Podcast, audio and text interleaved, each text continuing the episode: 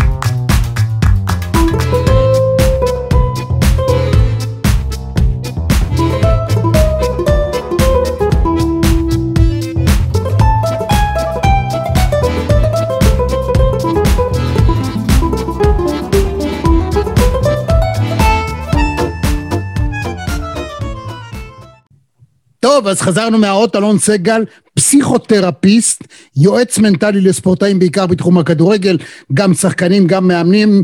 אתה היית לוחם בסיירת uh, צנחנים, אפילו קב"ן, שזה קצין בריאות הנפש. זאת אומרת, אנשים באו כשהיו להם בעיות ורצו בעיקר להשתחרר. גם בתור מילואים, כן. כן. אה, נשוי פלוס שלושה, מי? גן ירק? נווה ירק. נווה ירק. נווה ירק. ליד הוד השרון, כן. הוד השרון, באזור כפר סבא, באזור השרון, תואר MA בעבודה סוציאלית קלינית. עכשיו נכון. תענה על השאלה. אה, כשאני מכין את עצמי מנטלית לרעיון כזה, אז כמובן שאני יוצא לריצה. משום oh. שאני רוצה, ש... רוצה שהסרוטנין ירוץ שם כמו שצריך, לשחרר קצת אנדופינים, ואז אני מגיע נינוח ורגוע, זה הדבר הראשון שאני עושה, וחוץ מזה שבשלב הזה של חיי, אני סומך על האינטואיציות שלי וגם קצת קורא על המראיין החמוד שלי, המרשים, עם הרזומה המרשים שלו, וזה כבר מוציא ממני משהו טוב, רמת המראיין. אז אם היית מסתכל גם בכל מאה, ומשהו המרואיינים הקודמים, אז היית יודע בוודאי שהטקטיקה שלי תמיד לאפשר למרואיין להתבטא בחופשיות, להרגיש נוח. בתור trainer NLP חשוב מאוד לייצר את ה rapport ולאפשר לאדם בעצם להוציא מעצמו הרבה יותר ממה שהוא אפילו תכנן, או מאשר האופי ה base שלו, מה שנקרא, להיות אה, צנוע, או צניעות אה, מלאכותית, או עצור, או אחד שלא מגלה סודות, ובסופו של דבר האנשים תמיד מודים לי, אתה יודע, אני פעם אעשה תערוכה רק עם הציוצים שאני מקבל בתום הרעיונות של אנשים שמרגישים שהם עברו חוויה, בלי קשר לשום דבר, ואני מקווה שגם בתום הרעיון הזה גם אתה תעבור חוויה. מנטליסט, בוא ניגש למנטליסט. אז מנטליסט, אנחנו התרגלנו בעברית שזה סוג של לשון מכובסת לקוסם, קוסם. כשהוא בא לילדים קטנים הוא קוסם, כשהוא עושה את אותם קסמים למבוגרים, הוא מנטליסט. אז מה זה מנטליסט ספורט? מנטליסט ספורט הוא בן אדם שאמור למקסם את היכולות של ספורטאי. בדרך כלל הוא עובד, אה, אם הוא עובד פרטני, אז אם זה מעולם הכדורגל, אז כל הנושא של ניקוי רעשים, עמידה בלחצים, אה, המון תופעות, למשל, התפקיד המרכזי שאצלי בקליניקה זה חלוצים, כי שם נדרש הכי הרבה שקט נפשי ורוגע, אז אנחנו כמנטליסט בתחום הזה של הכדורגל הרבה עובדים על uh, התמודדות עם רעש, הרי יש מושג שנקרא רעש חיצוני, רעש פנימי, הרבה פעמים יש את הרעשים הפנימיים שהם קשורים ליחסים עם ההורים, מה שאמרנו, וכמובן הרעשים החיצוניים כמו לחץ של תקשורת ומאמן, והאדם הרצוי והמצוי, תמיד הרי יש את הפער הזה בין, בין מי שהוא למי שהוא רוצה להיות, והמתח הזה שכל הזמן קיים.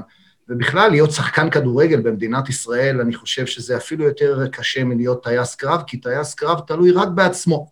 ובמדינת ישראל, איך לקרוא, בביצה המקומית אתה תלוי בכל כך הרבה גורמים על מנת שתוכל להצליח ולמצות את עצמך. מאז, בוודאי מאז שיש את כל העניין של הבעלות הפרטית בכדורגל וירידת מעמד המאמנים, אז המאמנים לחוצים והשחקנים לחוצים.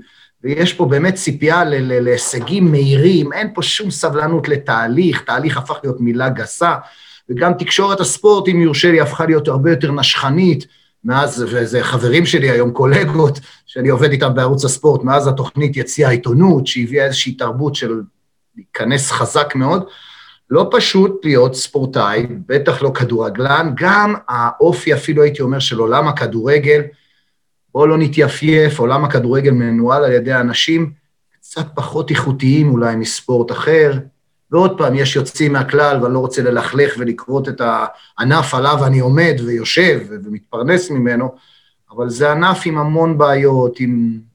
אוקיי, עד כאן, בקטע הזה. אז בואו נרד לרמה האישית. אתה יודע, יש, נגיד כדורגלנים, שהם יוצאים מן הכלל, הם מדהימים באימונים, אבל הם לא מסוגלים להביא את היכולות הללו במשחק אמיתי, מול יריב אמיתי וכשיש קהל. יש אנשים, הפוך. זאת אומרת, הם עצלנים, לא בא להם כל כך להתאמן, תן להם את, ה, את האנדרלנין של הקהל, את היציע, את הצעקות, הם פתאום במיטבם. איך מאזנים בין זה לזה? זה, זה בדיוק העניין שהתחלתי בתחילת דבריי, שדיברתי על תיאוריית ה-attachment. באמת יש ספורטאים שאיפשהו, אתה צריך להבין מה מניע אותו, מה מביא אותו למצב הכי הכי אופטימלי שלו. אני בדרך כלל, כשאני רואה פער בין רמת אימונים לרמת ביצועים במגרש, אני מעריך שיש פה רמת חרדה מסוימת של אותו ספורטאי. אני מעריך ש...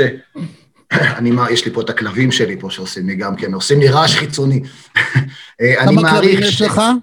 שניים. יש לי בוקסרים. בוקסרים שמותיהם? הולי וויסקי. שאת וויסקי קיבלתי עם השם הזה, הצלתי אותו מאיזה שרשרת שהייתה תלויה. והולי? והולי, אה, גם הצלנו אותה בתור גורה, איזה חמוד. אתה יודע שבתור uh, NLPיסט אני יכול לנתח את אותו רקע שאתה מדבר עליו, על, עליך כשאתה מדבר על שני בוקסרים. אז תשמע, יש לך שני בוקסרים, אתה גר במושב במרכז הארץ, שם גם הקליניקה שלך, זה אומר הרבה דברים עליך. דברים נהדרים, אגב, למי שצריך להחליט אם לבוא לאדם כמוך, כן. מה מסמלים הכלבים בחייך? אתה צריך הגנה, בוקסר, מי שלוקח בוקסר זה או אדם שהכלב מבטא את אישיותו, או אדם מרגיש חסר ביטחון עד כדי כך שהוא צריך כלב בעל יכולות תוקפניות. ובוקסר זה אחד שהוא תופס בשיניים, לא זה... מרפא. זה, כן, לא מרפא, זה מגרסה של כמה טונות, פעם מדדו את זה. אה, וואלה, לא חשבתי על זה ככה. יפה, יפה. אז רק שתדע שכשאתה מדבר עם NLP, trainer בעיקר, הוא חושב על כל ההיבטים, וזה עוזר לי לפענח אותך. אני כבר יודע את מה שאתה לא יודע, ולכן אני אעזור לך להיות במיטבך. אבל בוא נחזור לעניין ש... אחרי שאני גם משתדל לעשות את ה rapport הזה שאמרת, אני מתאים את עצמי גם אליך, קצת למדתי גם NLP, זה אחלה טכניקה. טוב מאוד, טוב מאוד. הבוקסרים, אם אתה רוצה רק לגעת בזה, הבוקסר הוא אמנם תוקפן, אבל הוא גם נורא חמוד, הוא שובב, הוא גם לא תוקפן מול אנשים, הוא תוקפן מול כלבים, הוא מאוד טריטוריאלי. אה, אבל יכול להיות, תראה, אני את התחלת החיים שלי התחלתי בהחלט בחוסר ביטחון. אני, גאת, אני באתי מבית מאוד קשה, עם אבא מאוד uh, רודה, הייתי שחקן כדורגל מעולה, וזה לא עניין אותו בכלל, הייתי צריך לנסוע לאימונים פה מהמושב עם אופניים, הייתי מגיע כבר אחרי חימום, אז במידה מסוימת אני בתחום הזה, כי גם אני כדורגלן מתוסכל. ובניתי את הביטחון הזה עם החיים, עם ההישגים, עם הכדורגל, עם הסיירת, עם התארים באוניברסיטה. לא, אז יכול להיות שיש משהו שלקחתי כלב באמת מגונן כזה? אולי. בסוף קיבלת את, קיבלת את ההכרה של אבא? עוד לא? קיבלתי מאוד את ההכרה וההערכה, אבל זה לקח המון זמן, וגם... המון uh, זמן. פיתחתי, פיתחתי את היכולת שלי, שזה אני חושב לא פחות חשוב, לסלוח, ולקבל ולהבין שזה לא נעשה ממקום רע. ולקבל. והיה מאוד מאוד מאוחר עד שקיבלת. זאת אומרת, כל החיים בעצם עבדת על זה בשביל שהוא יכיר בך, ביכולותיך, בגדולתך, במיטבך, ועדיין הוא היה תקוע, כי זה אגב לא, לא בהכרח באשמתו. לפעמים הוא בעצמו רצה את אותו דבר כלפי אבא שלו, ו... נכון. בסדר. ואתה יודע, גם אחרי שהם לא איתנו, השוטר הפנימי הזה, הפנימי, שמה שאמרתי לך עוד פעם, שאני בא לראות אה, כדורגלן, אם אני מעביר את זה מקצועית, אני תמיד בודק איזה שוטר פנימי הופנם בו. ואם השוטר הפנימי הוא מחמיר כמו אבי, אז אני מניח שהבחור הזה במבחנים יילחץ, כמו שאני הרבה פעמים נלחצתי על המגרש כשהיה קצת קהל, או כשאבא שלי בא לראות אותי, דווקא, אבל אה, עם השנים, דווקא לא מהספרים, ראיתי איך הלחץ, גם בשדה הקרב, אגב, כי עבדנו קשה בלבנון, לי הלחץ באופן אישי עשה טוב. אז אני תמיד מביא את הסיפור האישי שלי ואומר, תשמע, אתה יכול להתחיל עם חרדה וחוסר ביטחון, אבל התמודדות נכונה עם לחץ יכולה להביא אותך להישגים גבוהים מאוד. נכון. קודם כל צריך להודות, אגב, להודות בקושי. נכון. אגב, בקורונה ראינו פתאום שחקנים שמתגלים. מה זאת אומרת מתגלים? כיוון שאין קהל, ולמעשה במשך עונה שלמה שיחקו שחקנים שבעבר לא יכלו לתפקד מול קהל, הם במיטבם. לעומת זאת, הגדולים מכולם, זה ממסי ורונלדו וכדומה, כשהם משחקים שנה שלמה בלי קהל, זה לא אותו מסי ורונלדו. וזה דבר מדהים בהרכב האנושי של הספורטאי והיכולת שלו למיצוי. זאת אומרת, קודם כל יכולת האבחון והאיתור הזאת, והדבר השני, היכולת שלך כמנטליסט לגרום לו להתכנס לתוך עצמו ולהפיק מעצמו את המקסימום. אז מי שיש לו חרדת קהל, צריך לדעת לייצר סביבו חומה, אותך לא מעניין. אמ, אגב, למשל אה, שוטרים, או אנשים שמאומנים אה, לעבוד מול מפגינים, אם זה מול פלסטינים בגדה, מול חרדים וכדומה, עושים להם תרגילים. הם עומדים אה, עם המגינים, ואתה שם אנשים שעומדים ומקללים אותם. את הקללות הכי נוראיות, ואתה מלמד אותם, אני מלמד איך אתה מייצר חומה, מסך, תגיד מה שאתה רוצה. לגמרי, רמי. אי אפשר להעליב אף אחד. אותי אתה לא יכול להעליב, תגיד מה שאתה רוצה. אגב, אני לקחתי את זה לחיים. אני בלתי עליב לחלוטין. לא משנה מה. אז אני רוצה לומר לך שבילדותי קראו לי אבי נעלבי, ובאמת עם השנים אה, לומדים לפתח אור, וזה גם... ואני גם לא מתחרט שזה התחיל ככה, כי כשאתה מסתכל אחורנית, אתה יודע, ואתה רואה את המסע שאתה עושה, אז יש לך משמעות, ועשית משהו. אתה יודע שהמטופלים הכי בעייתיים אצלי בקליניקה, ולאו דווקא מעולם הספורט, דווקא אנשים שהכול בא להם קל. ופתאום הגיע לאיזושהי נקודה, אתה יודע, אין כבר מה להוכיח. אגב, אחוז האובדנות, אני לא יודע אם אתה יודע זה, הכי גבוה בעולם, ולא בגלל שאין שם שמש, הוא בסקנדינביה, משום שהתנאים הסוציאליים מאפשרים לבן אדם לא לעשות שום דבר. הוא יכול להיות מובטל ולחיות ברמת חיים נהדרת. אין אתגר, אין קושי, אין התמודדות עם, כל, עם, עם, עם דברים משמעותיים, ואז מהשעמום או מהחוסר תכלית הם מגיעים לאובדנות. לא, יש גם טענה, אתה צודק, אבל יש גם טענה שזה בגלל, ש, שזה בגלל החושך. של ארבעה, חמישה חודשים, כן, של היעדר ויטמין D, אבל לא רק. אור השמש יש לו גם משמעויות פסיכולוגיות. לגמרי, אה, לגמרי. אתה, אתה אומר שיש הבדל בין חלוצים, בין חלוץ לשוער. למה? בין חלוץ. לשחקני ש... הגנה, שוער זה משהו אחר. אה, אוקיי. אז למה? תראה, שחקני הגנה, קודם כל יותר קל להיות שחקן הגנה. שחקן הגנה, אם הוא קצת לא מרוכז והוא לא במשחק, הוא יכול להרביץ איזה הרחקה, לא יכסחו אותו. חלוץ מגיע במשחק, אתה יודע, לשלוש-ארבע פעמים הזדמנויות, הוא צריך להיות פיקס, מרוכז, ואז באמת, אם יש לו נטייה לאבד ריכוז, יש שם עבודה הרבה יותר משמעותית. בלם, אני תמיד, אם אני עובד עם שחקני הגנה, אני אומר, תקשיב, זה רק בלם. מקסימום, אתה רואה שאתה לא בפוקוס, שכב רגע, תיפצע שנייה, תחזור, תחזור לעצמך. יש עליו הרבה פחות לחץ, למרות שבלם אחורי, פעם ששיחקו עם ה striker, עם ה second striker אחורי קדמי, אז בלם אחורי זה היה באמת תפקיד מאוד משמעותי, טעות אחת והוא פישל ונגמר הסיפור. מטאטא קראו לזה, כן. כן, מטאטא. אבי כהן. פוצ'ר, פרנץ בקנבאואר, גדול מכולם, ואבי כהן, נכון, אבי כהן. כן. אה, שוערים זה, טוטלי סיפור אחר. אני אגב כמנטליסט, בדרך כלל, נוטה לא לעבוד עם השוערים, כי אני נותן למאמן שוערים שגם ככה אין לו יותר מדי מה לעשות. אני, אם הוא מבקש ממני, אני מדריך אותו, נותן לו לעבוד, כי כמאמן שוערים הוא כמו אבא לשחקן, זה הדמות הכי משמעותית, ואני מעדיף שישמרו על הקשר הזה. אוקיי. איך אתה מייצר את הסוויץ' לגבי חלוץ? הרי הוא בדרך כלל קשה לו, זה רוב ה... שערים לא מובקעים כתוצאה מזה שהשחקן יצר את המצב, אלא מישהו כן. מסר לו, הגביהו לו והוא נגח או הגיע אליו אז הוא עשה אה, לעצמו מסירה או דריבל או, או עבר שחקן אחד ואז הוא בעט. אבל במשך 90 דקות, או לפחות נגיד אם הקבוצה שלו תוקפת, אז 30 דקות, 40 דקות, 7 דקות, הוא צריך כל הזמן לדעת לייצר את הסוויץ', מתי אני נכנס לשיא הריכוז. איך אתה עושה את זה? יש פה, אני יכול להגיד לך מתהליכים שעשיתי עם חלוצים. קודם כל, המטרה שאני עובד עם חלוץ, אני אומר לו, המטרה שלך היא לא להבקיע שערים, המטרה שלך היא להגיע למצבים, בקטע של הפחתת חרדה. כי הטענה הבסיסית, אתה יודע, מגיעים למצבים, מגיעים לשערים. ואני למשל לקחתי, אני לא יכול להשתמש בשמות. רוני רוזנטל לא יקבל את ההגדרה הזאת שלך. נכון. הוא מוגדר עד היום כגדול המחמיצאים גדול המחמיצנים בליגה האנגלית אי פעם. אז כן, אה, אני לא בטוח. אבל כל חלוץ היה מתחלף איתו. לעומתו, אלון מזרחי למשל, שלא היה מסוגל לא לעבור קונוס, שלא היה מסוגל, אתה יודע, אה, אה, לעשות דריבל, הוא פשוט הסתכל, במראה לפני המשחק ואמר, אני נאמבר 1, אני מספר אחד, אני טוב, אני רואה רק מסגרת. אז בחלוצים באמת, כשיש להם חרדה והם כאלה לא מרוכזים, אני אומר להם, תגיע למצבים. והרבה פעמים אני אומר להם, תגיע, נגיד, שהוא בקבוצה טובה, תגיע לשני מצבים כל מחצית. אני לא רוצה לראות אותך תופס את הראש, המטרה היא רק להגיע למצבים. כשהוא מתרכז בלהגיע למצבים, הוא גם מבקיע שערים. כשהוא כן. חושב, עולה ואומר, אני חייב לשים גול, מיד יש הפחתה, מיד. נכון. זה ככה תרגיל שאני עושה אותו, והוא עובד עם המון חלוצים. צא מן הכלל. הזכרת את בקנבאואר, אז אני אזכיר את גרד מילר, מספר 13 של אה, נבחרת גרמניה. לא מולר, מילר.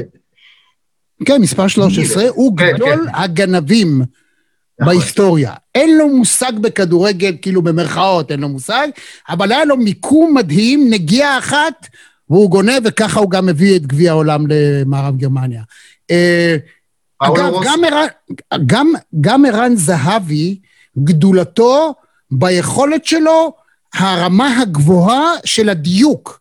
אם זה התרוממות לנגיחה ונגיחה אל מקום שהוא מתאמן עליו בכל אימון עשרות פעמים של נגיחה, אך מזיז את הראש בתנועה הזאת אל הפינה השמאלית הגבוהה שלו, ואם זה בבעיטה עצמה. אה, זאת אומרת, והיכולת שלו להתרכז ולהגיע למקסימום היכולת שלו באותה השנייה היא... למקסם את עצמו. כן. ממקסם את עצמו לחלוטין, לוקח את הכישרון שלו שהוא לא, אתה יודע, זה לא השחקן הכי מוכשר שהיה אי פעם, אבל הוא ממקסם את זה, ואגב, הוא גם דוגמה מבחינתי, ל, ל, אם אנחנו קצת בודקים את, הרקע שלו והקשר עם אבא, מה שאני חושב שמניע את ערן זהבי, זה הכעס. זה גם הכעס על אבא וגם הרצון להוכיח לאבא. לא יודע. אם שמת, בטח שמת לב, שערן זהבי אחרי גולים, הוא עושה ככה את תנועת האקדח, זה גם סוג של כעס. ערן זהבי זה שחקן כועס, הוא מביא את הכעס הזה, ופסיכולוג ספורט טוב שיודע לעבוד איתו, יודע לנתב את זה, לך למגרש, לך תראה את זה. הוא, הוא בן אדם מאוד מאוד נקי, אין לו רעשים, היית מצפה הרבה פעמים מבן אדם שיש לו יחסים באמת לא טובים עם אבא, שאבא ערער לו את הביטחון. לא במקרה של ערן, ערן גידל, גידל את המשפחה לבד, גדל לבד, היה עם אימא שלו, עבר חיים מאוד קשים מהבחינה הזאת, ואצלו אין חוכמות, הוא לא עסוק, הוא רוצה להוכיח לאבא הזה שהוא טוב, והוא עולה כל משחק בטירוף, אני מאוד אוהב את התכונה הזאת שלו. לפעמים זה על חשבון הקבוצה, לפעמים זה על חשבון, במשחקים שהוא פחות... אני חושב שלערן יש... יש לו את הרצון, כמו כל הכוכבים הגדולים באמת, שבנויים עם אבק כוכבים, הם שוחים בתוך אבק כוכבים, כמו שרונלדו הודה אה, לא מזמן אפילו באומץ גדול, שהדבר שהכי מעצבן אותו זה חוסר היכולת שלו לאפשר לבן שלו, בן שלוש, לנצח אותו. כשהילד שם גול, הוא כועס עליו. כן. הוא לא כן. לא יכול לנטרל את זה. עכשיו, רק מי שאנשים שיש בהם את התכונה הזאת, כן, והיא כן. השולטת בהם, כנראה הם אלה שמגיעים לגדולה. כששאלו את מייקל ג'ורדן, תגיד, איך אתה מתאמן כל כך ברצינות? הרי אתה, אתה כל כך יותר רחוק מכל אחד אחר. אומר, אני לא מתמודד עם אף אחד חוץ מאשר עם עצמי. אני רוצה לשפר את השיא שלי. נכון. וזה נכון. דבר גדול. כן, אגב. איתי... אגב, אומרים שהשחקן הישראלי הוא עצלן, אתה מקבל את זה?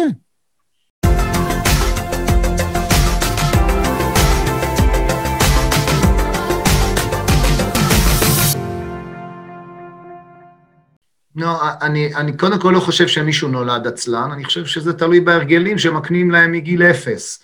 אם אנחנו רואים אצלנו בארץ יש שני שיעורי התעמלות בשבוע, אז באירופה יש חמישה או שישה שיעורי זה. רמת אימונים, רמת מאמנים. זה לא שהשחקן הישראלי נולד, זה, מה, אנחנו עצלנים? תראה איזה צבא יש לנו. מה, החבר'ה בסיירות אה, ובגדודים הם עצלנים? ממש לא.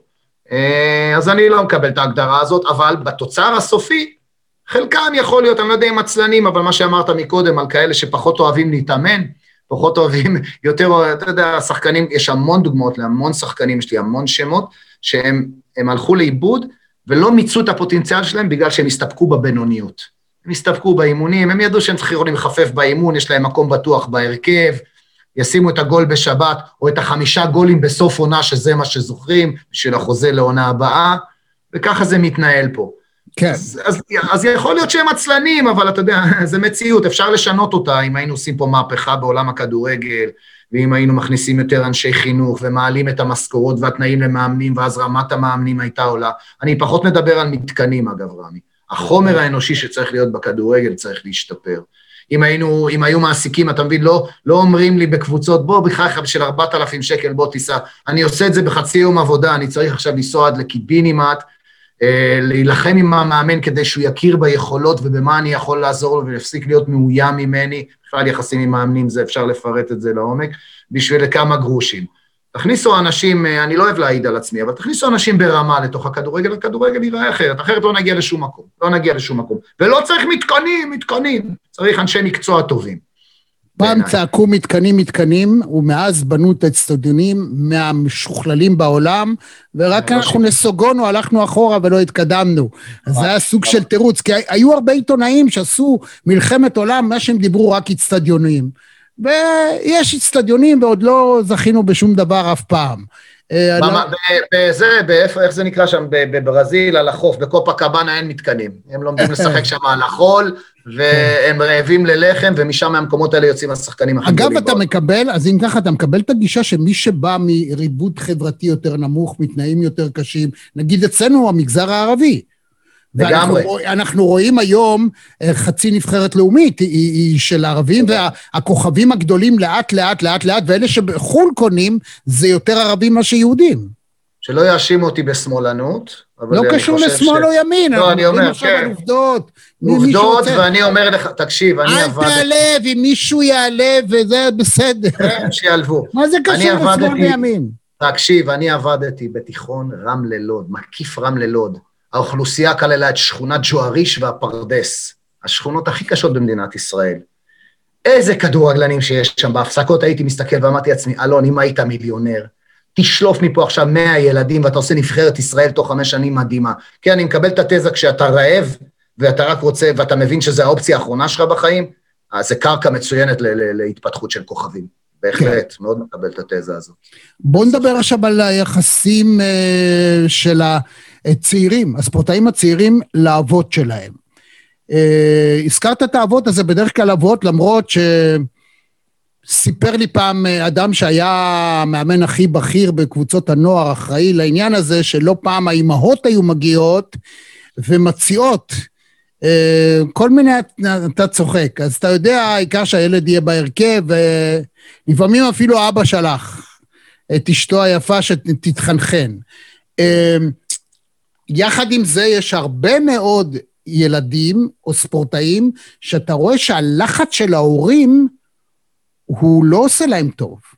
וכשילד רואה על הדשא את ההורים מתקוטטים ביציע, מקללים או לוחצים או מקללים את השופט, המאמן, רבים ביניהם, דבר איתי על העולם הזה כי הוא נראה לי ממש מכוער. עולם, לא רק שהוא מכוער, אני לא הייתי, אפילו לא הייתי לך מכוער, הייתי אומר שהוא עולם מטומטם, משום שבגדול, סטטיסטית. עם דברים שאני בדקתי, הורה, ההורה האולטימטיבי לשחקן כדורגל זה הורה שלא יודע מה זה offside. אם תעשה סטטיסטיקה יבשה, ותראה.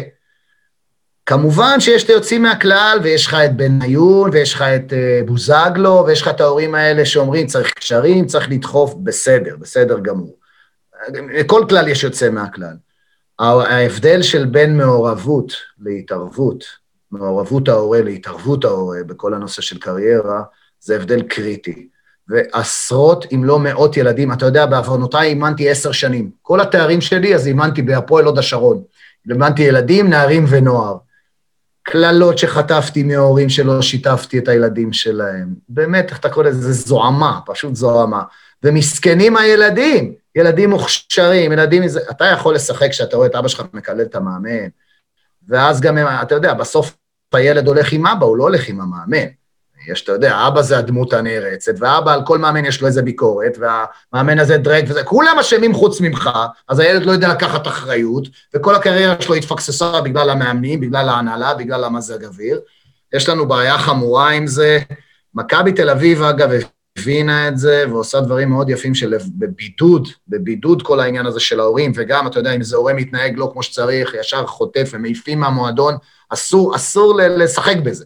ממש, אתה יודע, צריך פה אה, גבול מאוד ברור. אתה מכיר מועדונים למשל שעושים אספת הורים ומדברים רק להורים, מביאים אדם כמוך, מנטליסט כמוך, או אדם שמסביר להם שאם הם רוצים לעזור לילדים, אז ההתנהגות הטבעית שלהם והרצון שלהם, הרי בואו נדבר קצת טיפה בשפה מקצועית, הורה שמתנהג באופן הזה, הוא רוצה להגשים את הכישלון האישי שלו, או המאוויים האישיים שלו באמצעות הילד. הוא לא הצליח להיות מסי, בוא אתה תהיה מסי. וזאת בעיה, לפעמים הוא לא יודע, כמו במערכון של הגשש, put the ball in the basket. נשרקה, נשרקה, מהעלמה. נשרקה. אז לפעמים זה לא יעזור, הילד לא יהיה, ולפעמים הוא רק מקלקל. המועדונים עובדים את זה, אוספים את האבות, או עובדים איתם אחד מול אחד? איך זה עובד? עוד פעם, עוד פעם, התקציב הדל וחוסר המודעות. אז כן, קיבלתי כבר הרבה פעמים הזמנות לכאלה אירועים. בדרך כלל אני עושה את זה בהתנדבות, כי אין להם כסף, וזה, וזה מסביר לך את העניין. אבל יש איזושהי התעוררות במחלקות הנוער בדבר הזה. תראו, בתוצאות של הכדורגל, אנחנו בהחלט לא השתפרנו, אפילו לא גם באיכות. אבל ברמת הארגון והמקצוע, יש קצת שינוי, יש קצת שיפור במודעות, יש מחלקות נוער שעובדות יותר יפה, באמת עם, עם העשרה להורים והדרכת הורים, ומחזיקים היום יועצים מנטליים, ומחזיקים אה, אה, אה, פיזיותרפיסטים, יש איזשהו שיפור במבניות. בכדורגל לצערי זה לא מספיק, זה לא, בהחלט לא מספיק. אבל כן, זומנתי לכמה, מכיר כמה מועדונים שביקשו את זה. אז אנחנו יכולים לייעץ כאן למי שרואה אותנו, שומע אותנו, אגב, בכל מרחבי הפודקאסט, אם אתה רץ או באוטו, או בא לך, ואתה לאו דווקא אה, נמצא ליד מקום שאתה יכול לראות אותנו, אתה יכול להאזין לכל דבר כזה, אז זה נחמד. אז בכלל, תעשו לייק, תעשו... תלחצו על הפעמון, ואז אתם תדעו מה הדבר הבא שיש לנו. אני יכול כבר לספר לכם שהמרואיין הבא הוא אברום בורג, לשעבר יושב ראש הכנסת, והסיפור הוא סיפור מרתק. יש אלוהים או אין אלוהים? אני אדבר עם בורג על השאלה המוזרה הזאת, ויש לו תשובות מאוד uh, מעניינות, יש לו הרצאה והופעה שלמה בנושא הזה, ונדבר על זה. כאילו, מה זה, בעצם, מה זה בעצם אלוהים? איזה פונקציה הוא ממלא אצל כל אחד ואחד מאיתנו? למה לכל אחד יש אלוהים אחר? אז כאמור, לייק ותירשמו, כמובן גם אה, מאמנים ומרצים ושחקנים אה, ופוליטיקאים, פסיכולוגים, אלופים, ראש מוסד היה אצלנו, המשנה לראש הממשלה, מי לא? אז שימו לב, תראו שם יש יותר מ-100 מרצים ומומחים, כל אחד מומחה בתחומו, כי אני מזמין לכאן ומדבר רק עם אנשים שהם מומחים בתחומם. ספר לי, אז לכן אתה פה, אז ספר לי, אלון סגל, על, על מישהו הכי מיוחד שהיה לך, ומה אתה לימדת ומה למדת מזה. לפני זה אני רק אגיד לך יש אלוהים, חייב להתייחס. שאלוהים התגלה לי, אלוהים התגלה לי פעם ראשונה שירו לי על הראש במיידון בלבנון. אז אפרופו יש אלוהים או אין אלוהים, מתי הוא מופיע? הוא היה שם, הוא היה. הוא היה שם, הוא היה שם בלב שלי, אתה יודע, שהתחילו לראות את הכדורים הראשונים. כן. תראה, אה, דמות מאוד, אה, כן, יש מישהו מאוד מיוחד מעולם הכדורגל, ואני יכול לספר את הסיפור שלו, הוא היום כוכב בהפועל חיפה, נס זמיר, אני מניח שכולם יודעים מי זה היום נס זמיר. אה, נס זמיר, אני... לספר את הסיפור שלו, רמי? כן, לספר מה כן, בהחלט, בהחלט. אני מקבל, אני מוזמן על ידי תומר קשטן, תומר קשטן מאמן הפועל פתח תקווה, שישה מחזורים לסיום, והוא אומר לי, בוא, בחייך, בוא תראה הקבוצה שאני עומד לרדת ליגה, לא מתאים לי לרדת ליגה, עכשיו הוא אומר, בוא תעזור לי. אמרתי לו, אתה יודע מה, אני בא לקהל, אני יושב, מסתכל, רואה מה האווירה בקהל, מסתכל על הקבוצה מבחוץ, רואה מה קורה. במחצית 2-0 לבני לוד זה היה המשחק, ואני רואה בחור שחום אור כזה חמוד, שפתאום ב-2-0 מתחיל ללהטט, אז אני אומר שם לאוהדים, מי זה הבחור הזה? הם אומרים, מה, זה אחד בני זמיר, אמרו שיהיה כוכב גדול, היה בנבחרות, היה בספרד, היה פה, היה שם, תראה מה זה, בהרכב שלנו אין, אין לו מקום. אימון אחרי זה, הצטרפתי להפועל פתח תקווה, עזוב את ההישג, שישה מחזורים ברציפות, שישה ניצחונות ברצף, היה גם מזל, אבל היה גם עבודה מנטלית. זה עם תומר, אישרנו אותם ליגת הפועל פתח תקווה, ונס זמיר בחמישה מפגשים, כי בכל זאת אין לנו תנאים, זה לא קליניקה, יועץ מנטלי, אתה יודע, אתה עובד בחדר הלבשה, שעה לפני האימון, אתה לוקח שחקן ל-20 דקות, ואת נס זמיר, שהוא היה כבר בן 27, כשהוא התחיל איתי את השיחה הראשונה, הוא הרוויח 5,000 שקל בחודש, היום הוא מרוויח המון יותר, המון המון יותר, והתהליך שעשיתי איתו בעצם, זה לשכנע אותו שהוא late bloomer, לומר לו, לא מעניין מה היה עד עכשיו, מבחינתנו אנחנו בדמיון מודרך. הוצאנו אותך עכשיו מהנוער ועלית לבוגרים, אין ממך יותר ציפיות, אתה עולה לשחק כדורגל. כי בוור סנאריו, אתה כבר נמצא בתוך הוור סנאריו. בוא תנסה את דרכי. עשינו תהליך מדהים, הוא כבש ארבעה שערים בשישה משחקים בישולים, עונה אחרי זה הלך להפועל חיפה, שנתיים רצוף מלך השערים של הפועל חיפה. מודה לי כל יום, אנחנו בקשר נפלא. אה, וממליץ עליי אצל שחקני כדורגל. זה דוגמה ככה באמת לתהליך מאוד מוצלח. מה שמוכיח, מה שמוכיח, ויש מחקרים שהוכיחו את זה, שכאשר נפרץ שיא, דהיינו המחסום המנטלי מהווה תקרה להרבה מאוד דברים. אדם שמחליט שהוא לא יכול משהו, הוא לעולם לא, יח, לא יחצה את המחסום הזה. אבל שיא עולם שנפרץ אחרי המון המון המון שנים, פתאום, תוך שנה אחת, עשרה אנשים שוברים את אותו שיא עולמי. יש, אתה יודע, זה עם המייל. מיליון ו... דוגמאות, מיליון דוגמאות לזה, חד משמעי. תקרת הזכוכית הזאת היא רק בראש. נפץ אותה בראש והרגליים כבר יעיפו אותך. אין, תשמע, זה הראש, אנשים לא מבינים את חשיבות הראש. אני תמיד אומר להם, יש לי תמיד את הדוגמה של רונלדו השמנמן, זה שהיה בנבחרת ברזיל, שקיבל בעצם התקף חרדה, שניסו לספר שזה אפילפסיה, שמה אפילפסיה, קיבל התקף חרדה בגיל 19, כי כל ברזיל ציפתה שהוא יביא את הגביע העולמי לפני הגמר. יש כל כך הרבה דוגמאות לעובדה שהנפש שלנו, זה לא סתם מנטל, נפש היא זאת שתקבע. ההבדל בין ג'ורדן לפיפן זה לא ביכולות הגופניות, פיפן הרי היה בכל, בכל פרמטר יותר טוב ממייקל, מנטר יותר גבוה, מוטת כנפיים יותר גבוהה, שחקן עם פוטנציאל נדיר, אבל פיפן זה פיפן, ומייקל ידע שהוא מספר אחד, לא משנה מה, וזה מדהים, ומייקל עשה 30 נקודות, ופיפן עשה 16 נקודות, הכל אני, בראש.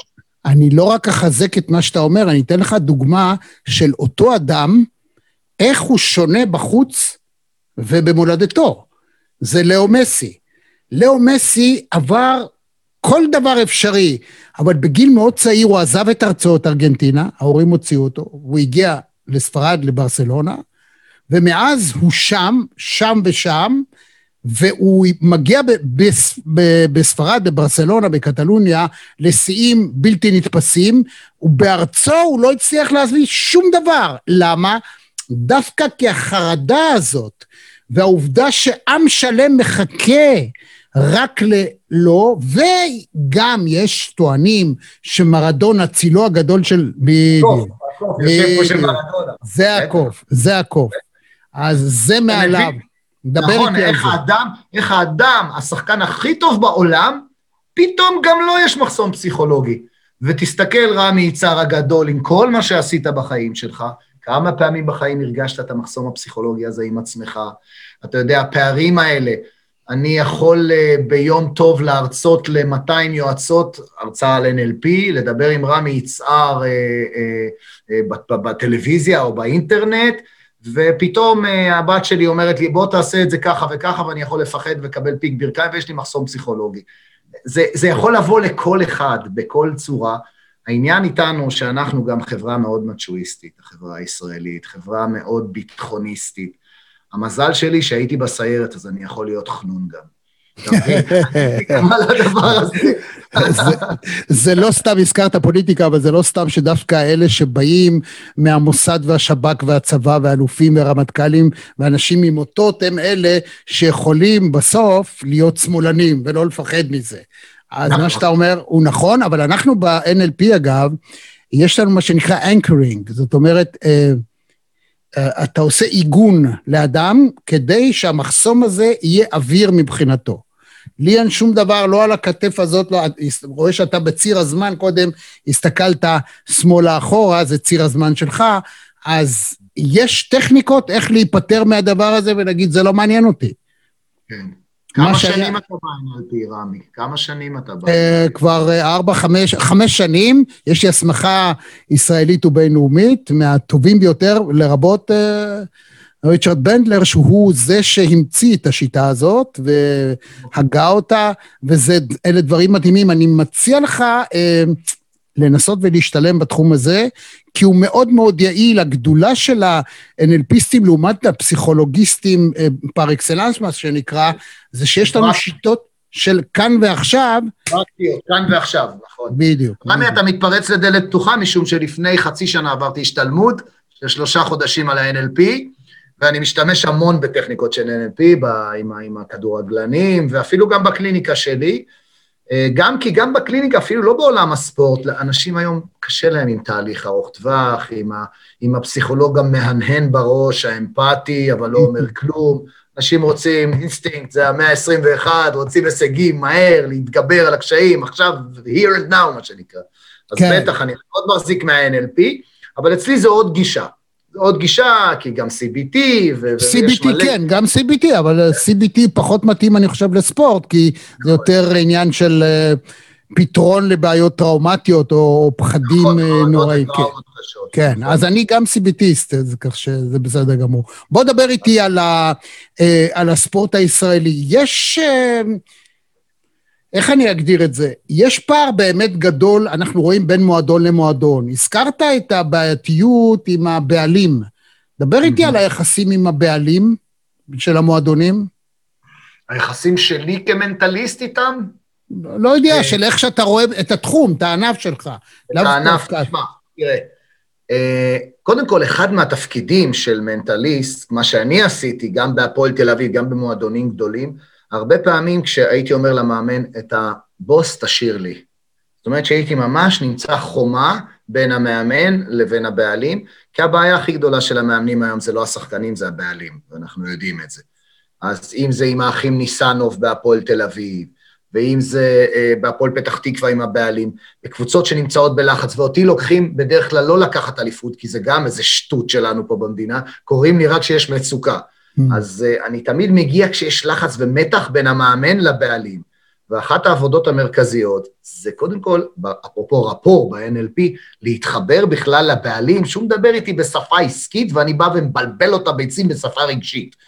ופה עוזר לי העובדה שאני אדם די אקלקטי, ואני מסוגל גם לדבר בשפתו, ואני מסוגל להתחבר אליו בעולם ובאנרגיה ובתדרים שלו, ואני בעצם מדבר בשפתם ומשכנע אותם שהחיפזון הוא מהשטן, וכל הנושא של, ו, ומה יקרה עכשיו עם תחליף, וגם למאמן, הרבה פעמים אני עסוק בפעולת, בפעולות הרגעה, אני יכול לגלות סוד קטן.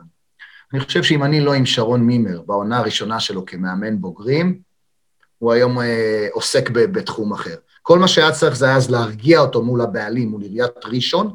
אני זוכר בשיחה הרביעית איתו, אני, אשתו, ואני חושב ששרון לא התנגד, זה לא משהו שהוא לא אתי להגיד. אני ואשתו מדברים איתו ואומרים לו, שרון, תשתה מים קרים, אל תהיה צודק, תהיה חכם. כי זה, כי להיות מאמן כדורגל, אין תפקיד יותר קשה בכל הענף הזה. המאמנים הם הכי מסכנים בתוך התחום הזה. עכשיו, השבוע ראיינתי, ישבתי עם חיים שבו, שהיה עוזר של רוני לוי בביתר ירושלים. תשמע מה שהוא סיפר לי. ואני שומע, ואני בקשר עם כל המאמנים. מאז שאני בטלוויזיה, אז בכלל, אתה יודע, בטלוויזיה הזאת אתה משפיע, אז כולם בקשר איתי. זה עולם מטורף, זה החולי של הכדורגל הישראלי. לא נגיע לשום דבר בדיוק בגלל הבעיה הזאת, בגלל הבעלים, שלא מעניין אותם שום דבר. הם רוצים עכשיו הישגים, הם נלחצים מקהל, מדעת קהל, הם לא רגילים לפרסום הזה, הם נחשפים פתאום לפרסום, והם, איך אמרת, אתה כבר לא נעלב? הם נעלבים מכל מילה ש... תראה את חוגג בביתר, נעלב מכל מילה בתקשורת, איך הוא רץ להגיב על כל דבר. תסתכל איזה... וגם התרבות של שאלי טביב לצערי הביא אותה פה לארץ, עם התרבות הזאת של באמת להעיף מאמנים בצורה הכי משפילה שיכול, מאמן מפוטר בתקשורת. יש פה המון עוולות, ואני, בהתחלה, כשרק נכנסתי לעולם הזה, הייתי מאוד נסער. Mm. הבנתי בדלת אמותיי, בשקט, לאט-לאט, אמרתי, אני אגיע לטלוויזיה, אני אגיע לרמי יצהר, אני אגיד פה, אגיד שם, וננסה לעשות שינוי, אתה יודע, שינוי, צעד קטן לזה, צעד גדול לאנושות. רגע, באמת... בחלומך, איך נראה הכדורגל הישראלי? איך היית רוצה? בחלומך, תן לי, תן לי את האוטופיה. בחלומי אנחנו, אני חושב שקודם כל אנחנו יכולים, הליגה הדנית. למה הליגה הדנית? כי בליגה הדנית באמת יש פסיכולוג ספורט כתקן בתוך המועדון. אתה לא יכול להעמיד תקציב ללא פסיכולוג ספורט. אז זה, זה מצד אחד. מצד שני, אה, בוודאי שאני חושב שכל הנושא של ילדים ונוער, בחלומי, במשחקי כדור, חייב להיות מעוגן בפנימיות. בפנימיות שלוקחים באמת את הילדים, the best of the best, מה שעכשיו מנסים לעשות עם אה, חבר יקר שלי, גיא, ברח אה, לי השם שלו עכשיו, זה גם, אתה יודע, 54, אבל יש באמת פנימיות ו... ו, ו זה לא ה-54, זה הבוקסרים.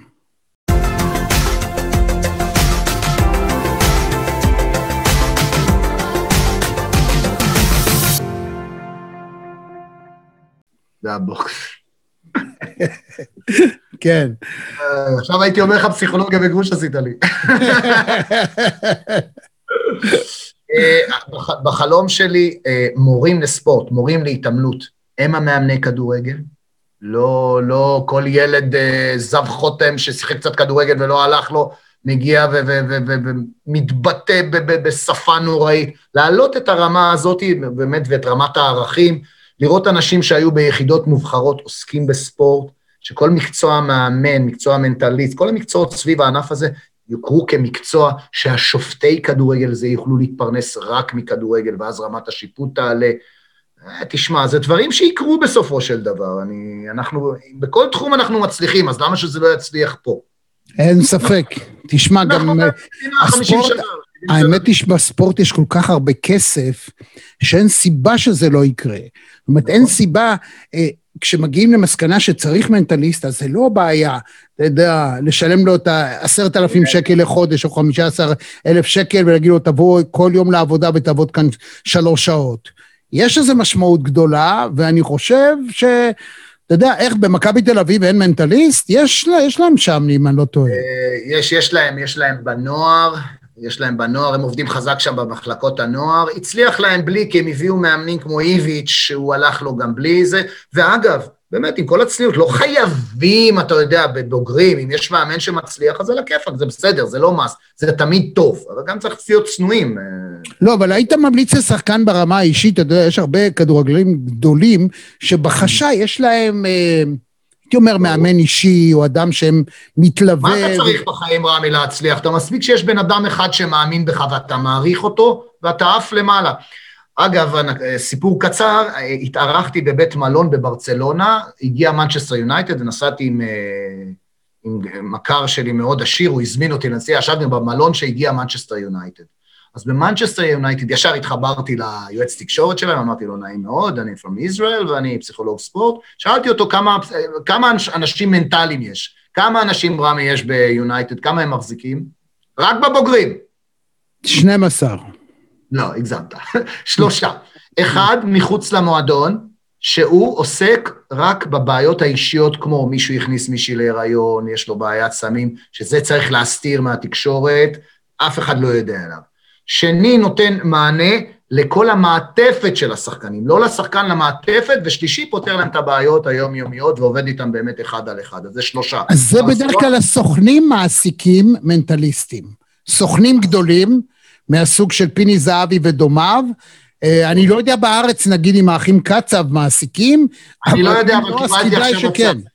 קיבלתי עכשיו הצעה מסוכנים, אה, שני סוכנים צעירים שמתחילים, אמרו לי, בוא תפתח את הסוכנות, תהיה איתנו, כי אנחנו חושבים שזו פונקציה חשובה לשחקנים שלנו. בסדר, זה נכנס, החזון יקרה בסוף. אני על הקבר רוצה שיהיה רשום, אלון סגל הכניס את העניין הזה לכדורגל. נכון מאוד.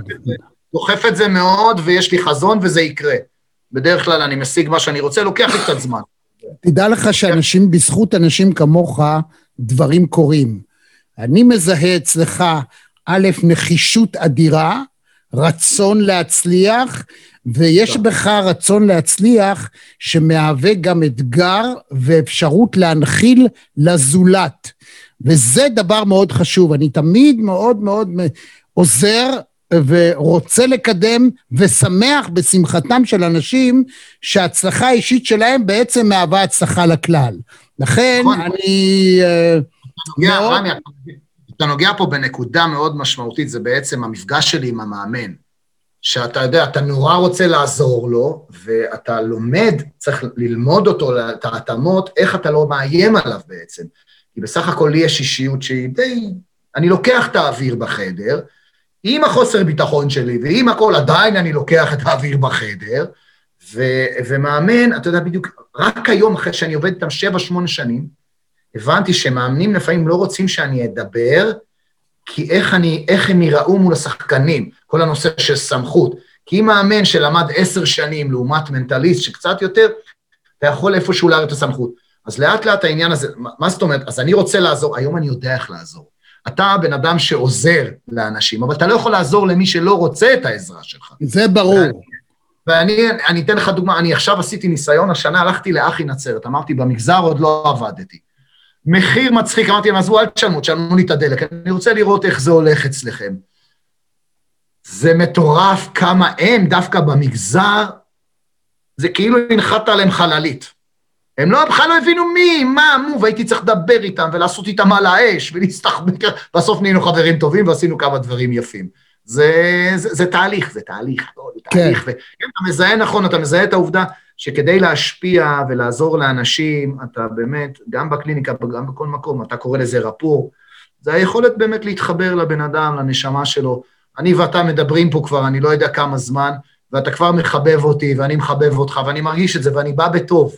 אני בא כן, בטוב, אז כן. אתה יודע, אני כבר לא מאיים על אף אחד, אני שם בצד את ההגנות שלי. אגב, התחלתי ללמוד מדעי המדינה בבר אילן, ובעולם הפוליטי, בתוך חמש דקות הבנתי שזה פייק ניוז, זה לא בשבילנו. אז uh, לנו אין את הדבר הזה, ואם אתה נקי ואתה אוהב את מה שאתה עושה, ואתה באת אור, אז זה יקרה, הדברים קורים. כן, קורים. אני חושב שבמידה רבה מאוד צריך להיות מקצוען ביכולת לזהות את הצורך האמיתי של הלקוח. יש אנשים שדווקא יחפשו אצלך את הכוחניות וסוג כן. של הגנה, שאתה מהווה, מה שאמרת, פרוידיאניות הפוכה למי שיש לו בעיה בצד אחר עם אבא כזה או אחר, לא ניכנס לעומקו של עניין. ויש כאלה שהם אה, אה, מאוימים. וראיתי מה ששלחת לי, אה, שלמשל עבדת עם מוטי וניר. עכשיו, מוטי וניר, שמע, אני לא יודע אם אתה יודע מי זה אבא של מוטי וניר. איש האופנה והחנות והזה, ובכל יום, כל פעם שאני נתקל במוטי, הוא פרשן אצלי לא אחת בשידורים שלי, הוא גם פרשן מדהים, אבל כשהוא מגיע לרמה של האימון, שם, או כשהוא רואה שופט מול העיניים, שם אין לו שום שליטה על עצמו, ולא משנה מה אתה עושה, הוא מאבד במידה רבה מאוד צלם אנוש, ובעיקר הוא מאבד את, את היכולת שלו לתפקד במיטבו. מה עושים במקרה כזה? קשה לי לדבר על מוטי כי אני מאוד אוהב אותו, אני מודע לקשיים שלו. אני אוהב אותו יותר ממך, אני חושב. אין שום בעיה. אנחנו מדברים על אף טיפוס, אני מזכיר אותו מפני שאנשים מכירים אותו, ודווקא פה לקחת ולהגיד, אוקיי, איך עובדים עם אדם כזה? תראה... כי הוא רוצה להיות אחרת, אבל זה לא הולך לו. הוא רוצה להיות אחרת, הוא גם מאוד פתוח, ואני אגיד לך, אפרופו, הוא גם עם דימוי עצמי די גבוה, זה לא בן אדם, נגיד שעבדנו יחד בהפועל תל אביב, אז מוטי היה אומר, בכל שיחה קבוצתית, אלון, אתה רוצה להוסיף משהו? שזה לא קרה עם אף מאמן שעבדתי, ועבדתי נכון, עם מסי, נכון. ורשמתי לך עם מי עבדתי, עבדתי עם הרבה מאמנים. אז למוטי, מבחינה אחת, יש לו את הערכה עצמית, הוא לא מאוים מהדמות הזאת של ה... תקרא לזה האקדמאי האשכנזי השמאלני שבא להרצות לו באמצע, בתוך חדר הלבשה, ממש משחרר. אה, לגבי ההכלה שלו את עצמו, ברגע הזה שבו באמת הפתיל שלו, אז יש פה שני דברים. היום, אני חייב להגיד, היום אם אנחנו נעבוד ביחד, אני פשוט אסתום לו את הפה בכוח. Mm. היום. היום הוא מעריך אותי, וזה מה שאמרתי לך על יחסי אמון. כשהגעתי להפועל תל אביב, הכרנו קודם בבית קפה, ופעם דיברנו לפני 20 שנה שהוא אימן בכפר סבא. לא היה לי את ה... אפילו את הביטחון לעמוד מולו, הוא עדיין היה מוטי וניר הגדול. ואתה יודע, אתה לאט לאט נכנס, וגם לא הייתי, היום אני יותר פיגורה בעולם הזה, אנשים מקשיבים לי, הוא רואה אותי בטלוויזיה, בכל היום אנחנו נפגשים בבתי קפה, הוא מקשיב לי. היום במצב כזה, אני אומר לך חד משמעי, אם הוא היה מאבד את זה, אני נותן לו, אם אין, אם אין תקשורת, אני גם שם לו, אתה יודע, כאפה, אני אומר, ממש פיזית. אז זהו, שאין לו שליטה על עצמו, זה לא שהוא לא רוצה, הוא מאוד היה רוצה לא אה. לעשות את הדברים ש... או הקללות שיוצאות לו כלפי שחקן או מאמן, או ההתנהגות שהוא עושה עם קהל. היכולת, זו החולשה שלו. היכולת שכולם יודעים שהוא רגיש ואפשר להדליק את הפתיל הזה, איך עוצרים את זה? אבל... זה אגב הרס לו את הקריירה. חבל. זה וחוסר היכולת שלו אה, להתנהל מול הבעלים הסתומים מבחינתו, אלה שלא מבינים בכדורגל, הקושי שלו להתפשר עם קבלת סמכות, שזה דומה פחות או יותר למה שאמרנו. עכשיו, מוטי, אני חושב שהקריירה שלו, קריירת האימון שלו, בגלל שהיא קצת, אתה יודע, אה, אה, בשנים האחרונות הולך קשה יותר, אני חושב שהיום הוא יותר נוח, הוא גם פחות מתפרץ. אבל אתה גם צריך לזכור שהוא סובל מתסמונת הכוכב כדורגל. הילד הזה בגיל 16 כבר היה בבוגרים של מכבי תל אביב, בגיל 20 או 19 הוא נבחרת ישראל, הוא משחק בהולנד. ב, אני קורא לזה השריר הזה של הזיכרון, קשה להם גם לאוחנה, קשה להם לגדולים האלה להבין שהיום זה לא משנה מי היית. היום אתה בדיוק כמו מאמן פישר שלא שיחק כדורגל בחיים שלו, והוא תחתיך, הוא עוד שנייה לוקח את התפקיד. אז זה איזושהי הסתגלות, איזשהו תהליך איטי שהגיל פה מאוד עוזר גם, והבשלות. אני חושב שמוטי היום הרבה יותר מרוסן, הרבה יותר מרוסן, mm. וגם, אני גם לא חושב שגם לו וגם לשחקנים, אם אנחנו מדברים על הנושא של אימפולסיביות וג'ננה בשפת העם, לא תמיד צריך לדכא את זה. צריך לדעת לקחת את זה למקומות נכונים, בטח עם שחקנים כן. וגם עם מאמן. תשמע, כן. ששחקן רואה שמוטי מתלהם ככה בשבילו, ואם זה בפרופורציות, הם נכנסים לאמוק. ואני חייב להגיד לך שכל מי שאני מכיר שהתאמן אצלו, לא מבין איך הוא בליגה לאומית ולא בליגת העל. אני לא, ואתה מבין... לא, אין ספק. אני, אני חושב שמוטי, ההבנה שלו בכדורגל, הוא בתור כן. פרשן הוא מדהים, כן. אבל... אה, יש לו פתיל קצר לגבי כל ה... מבחינתו, האפסים האלה שמנהלים פה את, ה, את, ה, את הזה, ואני, אבל אני חושב שהוא בתהליך של התמתנות, איך אמרתי לו, מועדון הבא הגדול, אתה לא הולך בלעדיי. אתה יודע מה? זה, זה הכי נכון, כי הוא זה בן אדם שאתה צריך לעצור, לעשות לו אנקורינג בחיים, מה שנקרא. כמו שאתה אומר, לו, נכון. אתה עושה לו עיגון, נגיעה, והוא מבין. אגב, יש נכון. אנשים שמזמינים את זה. כן, והזכרת את האנשים שהיו פעם, אז אני לא בטוח שזה תמיד עניין של גיל, כי לא אחת יצא לי uh, לפגוש אנשים שהיו פעם. נגיד מנכ"לים, אלופים, אה, שרים לא וכדומה. לא השתחררו מהאגו שלהם. לא, הם יוצאים החוצה והם בתדהמה. כי הם לא מבינים שהכבוד שניתן להם הוא בתוקף מה שהם עשו ולא הם עצמם. וכשאתה once אתה כבר לא בתפקיד, הטלפון לא מצלצל, וזהו, אתה, אתה, אתה שווה משהו רק כל עוד אתה, אותו דבר אם אתה שחקן כדורגל גדול. הקהל מחכה ממך שתבקיע, once לא הבקעת, אתה כלום. אתה יכול להיות uh, אדם שקוראים לו קלופ, ורק לפני כמה חודשים היית הגאון הכי גדול בכל הזמנים, ופתאום, וואו, מה קרה לליברפול? לזרוק את קלופ, ממש ככה. ואם הוא ימשיך ככה, הוא לא ימשיך בעונה הבאה, ואני לא יודע אם הוא יגמור את העונה הזאת. נכון. תגיד לי, רמי, אני מה נבקש מאשתי שתביא לי לשתות, זה בסדר בשידור חי? תראה, אם היא תסכים, אם היא תסכים... בסדר, זה בסדר. היא מסכימה לי לי. לימור, לימור, היא תסכים. לימור. אז מה כתוב פה, לילי? לא, לילי זה הבת שלי, לילי. אה, זה... לילי, לימור. באתי אחרי ריצה, אני צמק בו, אני לא יודע. לא, חופשי. כן? לימורי! זה עוד לא קרה לך בשידור חי. כך, לא קרה, אין דבר שעוד לא קרה לי, הנה. הרמתי לך. אין דבר שעוד לא קרה לי בשידור. דבר קצת עם המאזינים, עשר שניות אני ממלא לי את הפטל, היא לא שומעת אותי. סע, אני בינתיים אשיר. ואני אגיד לאנשים, גבירותיי ורבותיי, אל, תשכח, אל תשכחו. מרכזי TV, עניין מרכזי, נט, וכמובן בכל הפודקאסטים, בכל מרחבי הפודקאסט, גם ביוטיוב אנחנו נמצאים מרכזי TV, תכתבו רמי יצהר, תעשו לייק, באמת, תעשו לייק. תירשמו כמנויים ואז תדעו מי המרואיין הבא. אנחנו בכל התחומים, בענייני היום, ברומו של עולם, עם הטובים שבטובים, עם האנשים כאילו הכי הכי בתחומם, יופי של דברים. בינתיים ראינו את השטיח שמאחוריך, שטיח מקיר לקיר, שהבאת מאיפה? מגיאורגיה? גיאורגיה. מגיאורגיה. זה לא אני, זה אשתי. אני פה בגלל אשתי. אני פה בגלל אשתי. אז uh, אתה מכיר מההצגה הזאת את המונח שהוטבע שם, זה עזר לנו, זה עזר לנו, זה עזר לנו.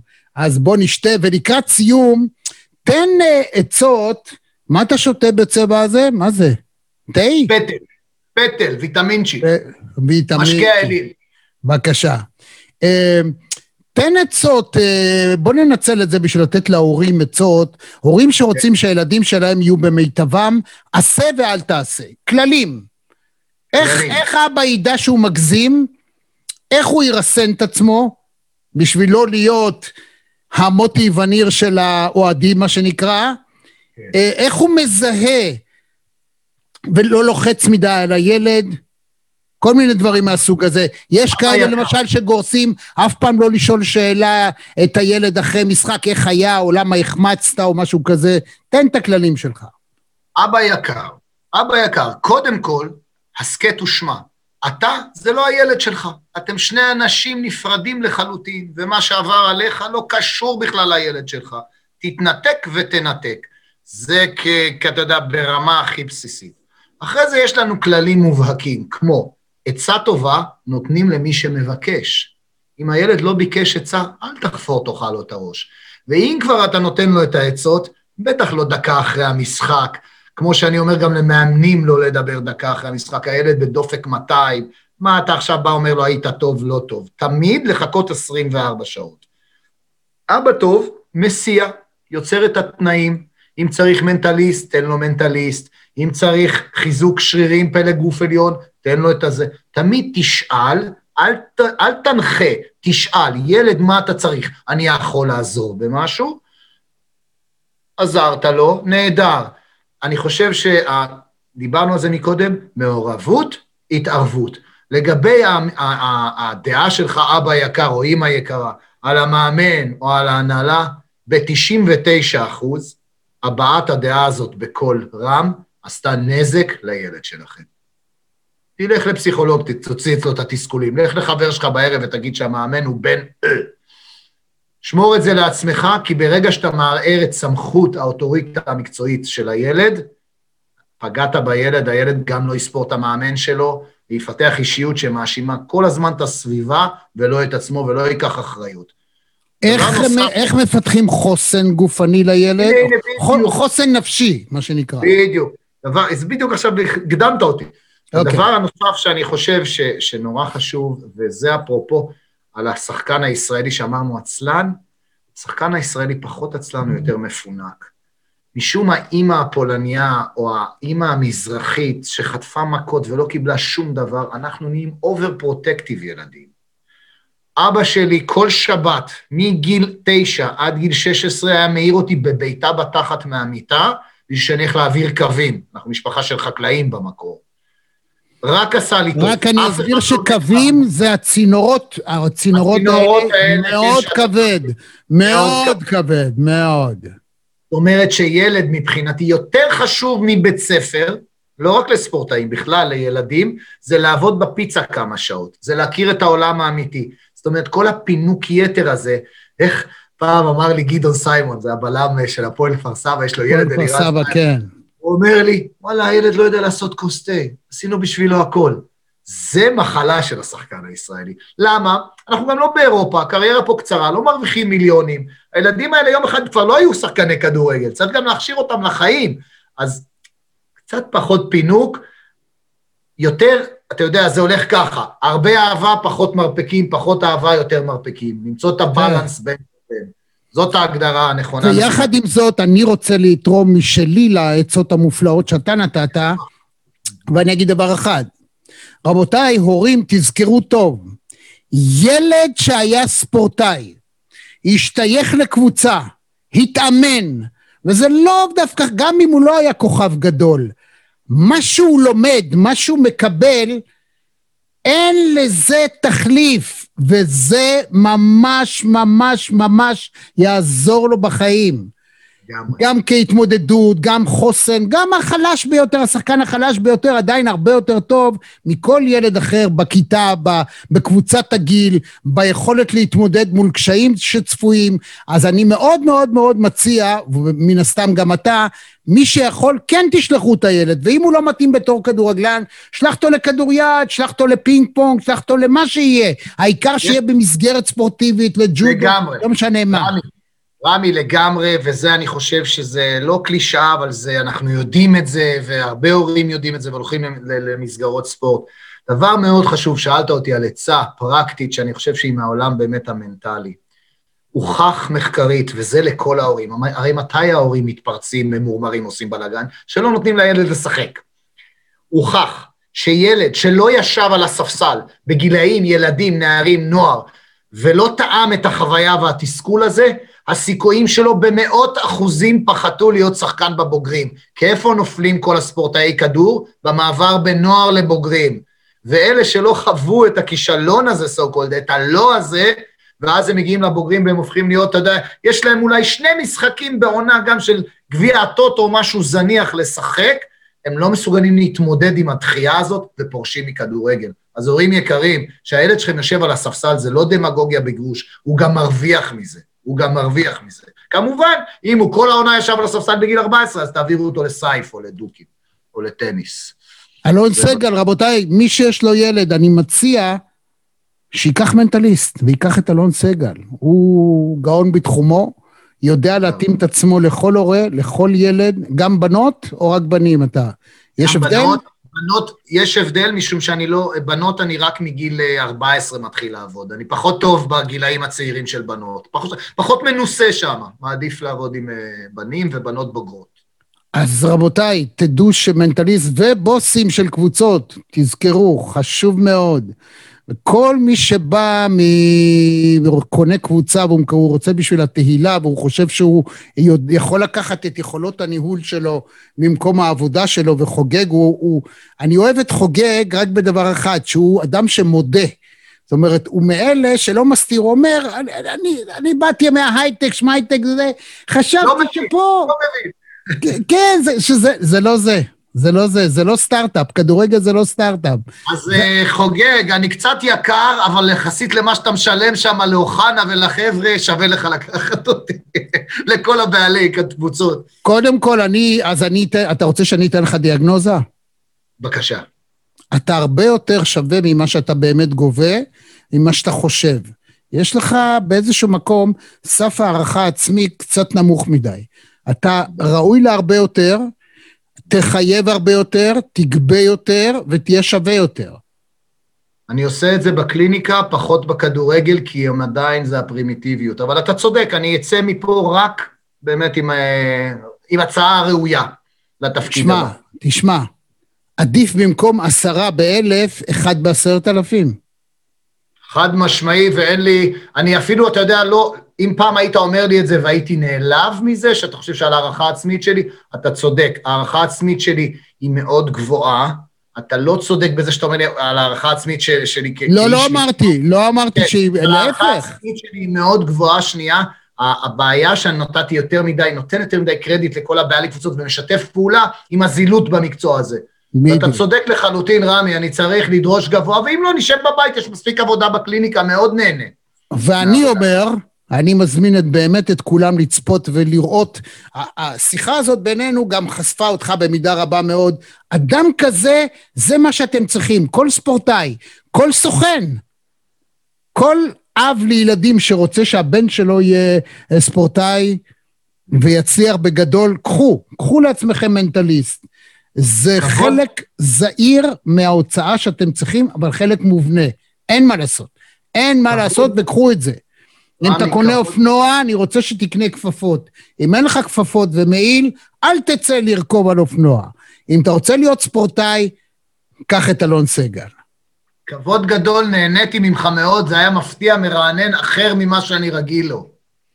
שיהיה לנו בהצלחה, תודה רבה לך, אלון סגל. עד כאן עוד uh, רעיון מופלא מהרבים מאוד שיש לנו, תעשו לייק, תירשמו uh, כמנויים, uh, כל מרחבי הפודקאסט, גם בעניין מרכזי, גם ביוטיוב, גם בכל מקום שאתם רוצים, הפיצו, שאלו שאלות. למטה יהיה לכם גם קישור, שידעו איך להגיע אליך, ומי שרוצה להעיר משהו, מוזמן לעשות את זה. ביי ביי, להתראות. עד כאן מהדורה נוספת של מרכזי TV. אם היה לכם כיף, אם נהניתם, אנא לחצו לייק וגם על הפעמון כדי לקבל רמז על המפגש הבא שלנו. אני רמי יצהר, להתראות.